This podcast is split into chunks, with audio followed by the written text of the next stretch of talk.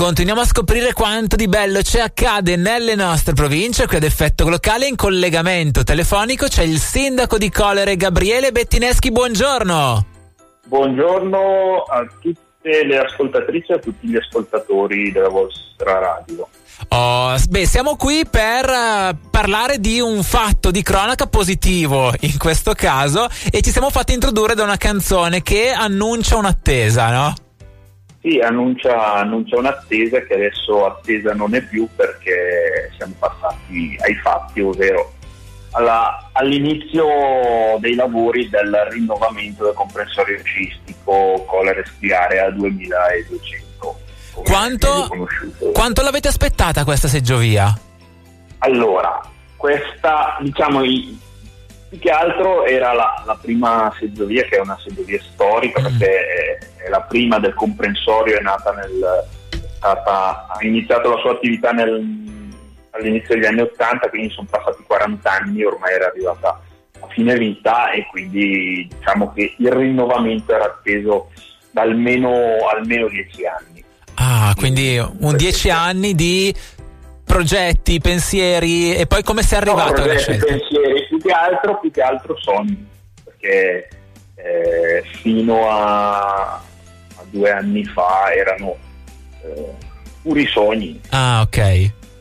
Perché si è concretizzato eh, in questi ultimi due anni, anno e mezzo, un, un bellissimo sogno, insomma.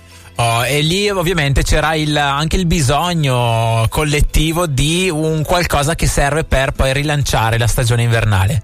Allora, eh, c'era il bisogno collettivo per rilanciare più che altro tutto il tema turistico sia di Colere ma chiaramente da Val di Scalde perché questo, questo progetto eh, eh, fa da traino a tutto il turismo scaldino eh, ma non solo invernale, attenzione, ma bensì anche estivo e perché no anche sulle altre due stagioni, perché adesso bisogna pensare sul, su quasi tutto l'anno il turismo. Chiaro è che la neve la fa da padrona, però bisogna spe- pensare che il, il, turismo sia anche estivo eh sì. e insomma, come si suol dire adesso, destagionalizzato. Eh sì, anche perché poi se d'inverno ci sono effettivamente gli sciatori, d'estate ci sono tutte le persone che magari vogliono aiutarsi un po', partire da un po' più in alto, eh, quindi dopo il trasporto con la seggiovia o quelli che addirittura poi magari vanno con le mountain bike, si portano direttamente su e poi da lì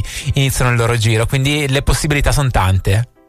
Esattamente così perché l'estate, ovvio, eh, per poter far eh, assaporare l'alta quota, la montagna e, e, facilitare i trekking che da noi non sono così semplici, l'impianto, l'impianto a fune, che può essere la cabinovia, la seggiovia, quello che è, insomma, eh, facilita. Poi con, eh, con l'avvento negli ultimi, negli ultimi, anni, con, diciamo così, eh, non direi moda, però lo spostarsi, del, praticare la, la disciplina della, della mountain bike che poi è diventata e-bike uh-huh. eh, a, a, quelle quote, insomma l'impianto è risalita al, al suo motivo di esistere anche d'estate. E poi ho visto che legato a questa operazione, quella della, dello svecchiamento degli impianti di risalita, l'ho, l'ho, preso dall'Eco di Bergamo, sono andati a ruba anche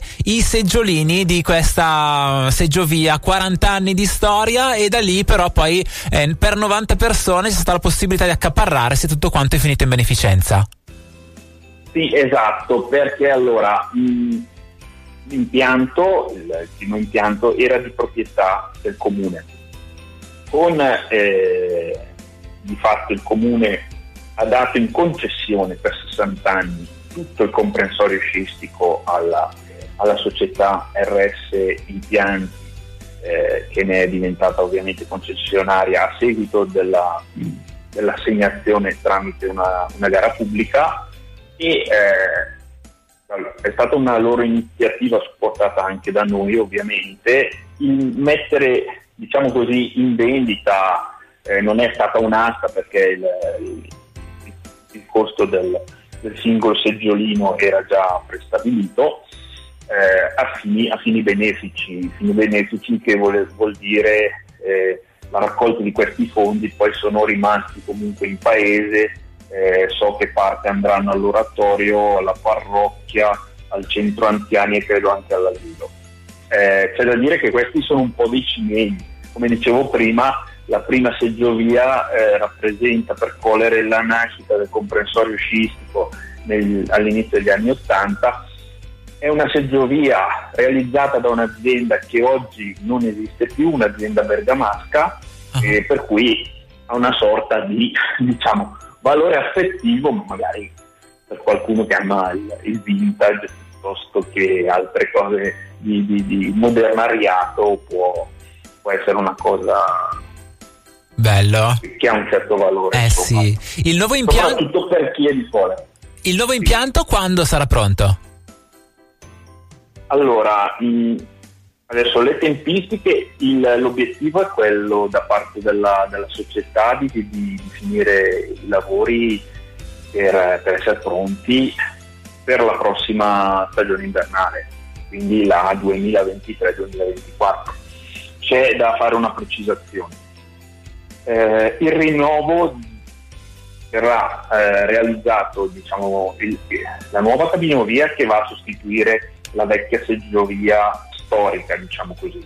Poi il secondo impianto, anche quello viene sostituito con una, una seggiovia eh, eh, dei posti a sganciamento e uno ski che era esistente ma ormai in, in disuso da anni eh, verrà sostituito da un biposto a, ad ammorsamento fisso. C'è, eh, anche, ci sarà anche la novità, credo, della, della riapertura della mitica Pista Italia, gli sciatori della provincia di Bergamo la conoscono, conoscono Colere ma conoscono soprattutto la Pista Italia, è una pista, è una pista nera e, ed è molto, molto bella da, per chi sa sciare, insomma, eh certo. da, da, da utilizzare. Eh, niente, questo è, è, il programma dei lavori che sono in corso e che dovrebbero portare appunto all'inizio della prossima stagione invernale a, alla riapertura del nostro comprensorio. Bellissimo, quindi i lavori sono molti, si andrà avanti per tutti i mesi a venire per essere pronti quindi per la prossima stagione invernale. E a questo punto ringraziamo il sindaco di Colere, Gabriele Bettineschi, per averci parlato di ciò che hanno rappresentato gli impianti e ciò che rappresenteranno quelli nuovi come occasione di posso rilancio. Fare, sì.